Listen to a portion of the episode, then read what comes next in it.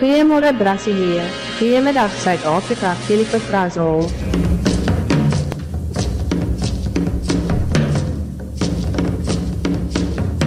Felipe Frazão está aqui com a gente direto de Joanesburgo. Tudo bom? Bom dia para você. Boa tarde aí já, né? Exatamente, Heisen. Bom dia para você, bom dia para Carol, para os nossos melhores ouvintes. É, às nove da manhã, aí passando um pouquinho de nove da manhã no Brasil, né? Aqui já estamos às duas da tarde. Muito bem, Frazão, vamos falar um pouquinho sobre esse discurso do presidente hoje, já nesse segundo dia da cúpula dos BRICS ou do BRICS, que, enfim, veio com uma retórica falando sobre guerra, né? O Lula afirmou que na Ucrânia evidencia as limitações do Conselho de Segurança da ONU, Brasil que tenta se tornar um membro nessa queda de braço que você explicava para a gente ontem. Vamos ouvir um trechinho dessa fala do presidente. A guerra da Ucrânia evidencia as limitações do Conselho de Segurança. Muitos outros conflitos e crises estão por vir. Não podemos nos furtar a tratar o principal conflito da atualidade que ocorre na Ucrânia e tem efeitos globais. O Brasil tem uma posição histórica de defesa da soberania, da integridade territorial e de todos os propósitos e princípios das Nações Unidas. Achamos positivo que um número crescente de países, entre eles os países dos BRICS, também esteja engajado em contato direto com Moscou ou com Kiev. Não subestimamos as dificuldades para alcançar a paz. Tampouco podemos ficar indiferentes às mortes e à destruição que aumentam a cada dia. O Brasil não contempla fórmulas unilaterais para a paz. Estamos prontos para nos juntar a um esforço que possa efetivamente contribuir para um pronto cessar-fogo e uma paz justa e duradoura. Frazão, o que, que você traz para a gente dessa, desse bastidor, dessa fala e dos recados que foram emitidos? Olha, Carol, tem para todo lado aí, né? Vamos começar pelo principal, que é o fato de que o Lula, pouco antes desse discurso, ele se reuniu é, em reservado com os outros presidentes, com o primeiro-ministro indiano e com o Putin. Né? O Putin está participando dessas reuniões à distância. Ele não está aqui na África do Sul, ele não pôde vir porque tinha uma ordem de prisão justamente ligada a ações da guerra da Ucrânia e, e ele não poderia pisar aqui em território sul-africano porque a África, como faz parte do Tribunal Penal Internacional, teria de prendê-lo.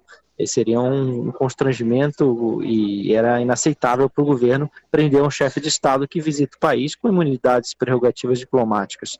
Mas o que ocorreu e que foi muito significativo é que ele optou, o Lula por trazer isso a público. O Lula optou por se posicionar em público, uh, falando, abordando a necessidade, cobrando que os demais líderes tratassem da guerra da Ucrânia.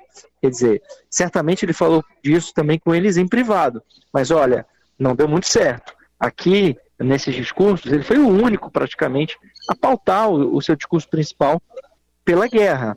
Foram longos parágrafos tratando da guerra na Ucrânia e exceção do Putin. O Vladimir Putin, sim, ele respondeu ao Lula, explicando, dando a sua teoria, né, a sua tese, dizendo que ele uh, invadiu a Ucrânia para proteger uma população que discordava de, do que ele considera um golpe de Estado em, do, em 2014, quando caiu o governo do Viktor Yanukovych, que tinha, era visto como pró-Rússia na Ucrânia, um golpe de Estado, e que ele vê nisso uma ação do Ocidente para desestabilizar o entorno da Rússia, populações de origem russa, então que ele está fazendo tudo isso para proteger populações de origem russa no Donbás, a região da guerra. Ele deu a sua argumentação e, e, e dali em seguida partiu para a sua pauta também já não se alongou muito tempo. Depois só houve um comentário do, do presidente anfitrião, o Ramaphosa, porque qual é a dinâmica aqui da cúpula? Pelo menos desse discurso que é aberto ao público, que é transmitido. O anfitrião, ele está fazendo o papel de, de abrir os discursos e comentar, fazer depois um agradecimento, um breve comentário sobre o discurso de cada um dos outros presidentes. Então ele fez isso com Lula, ele fez isso com o Putin e aí fez uma menção dizendo que os BRICS trabalham para uma solução uh, em, em, conjunto uh, pela, a favor da paz, uh, mas muito curtinha e os demais, o, o, o Narendra Modi, o indiano, e o Xi Jinping, presidente chinês, ignoraram, trataram de outros assuntos. Xi Jinping com um discurso muito mais anódino, falando sobre cooperação, sobre economia, e o indiano também com uma pauta muito própria, né? Narendra Modi falando sobre a, a, expansão do BRICS, que é um tema aqui dessa cúpula, falando uh, sobre uma proposta de que os países uh, uh, se reúnam num consórcio para exploração espacial, e até uma coisa curiosa, para que os países criassem uma rede de proteção de felinos de grande porte. Né? Então, assuntos assim completamente aleatórios que interessam a Índia, mas não tinham nada a ver, escapando totalmente, nem é uma resposta né, para o Lula, para a proposta do Lula de tratar da guerra.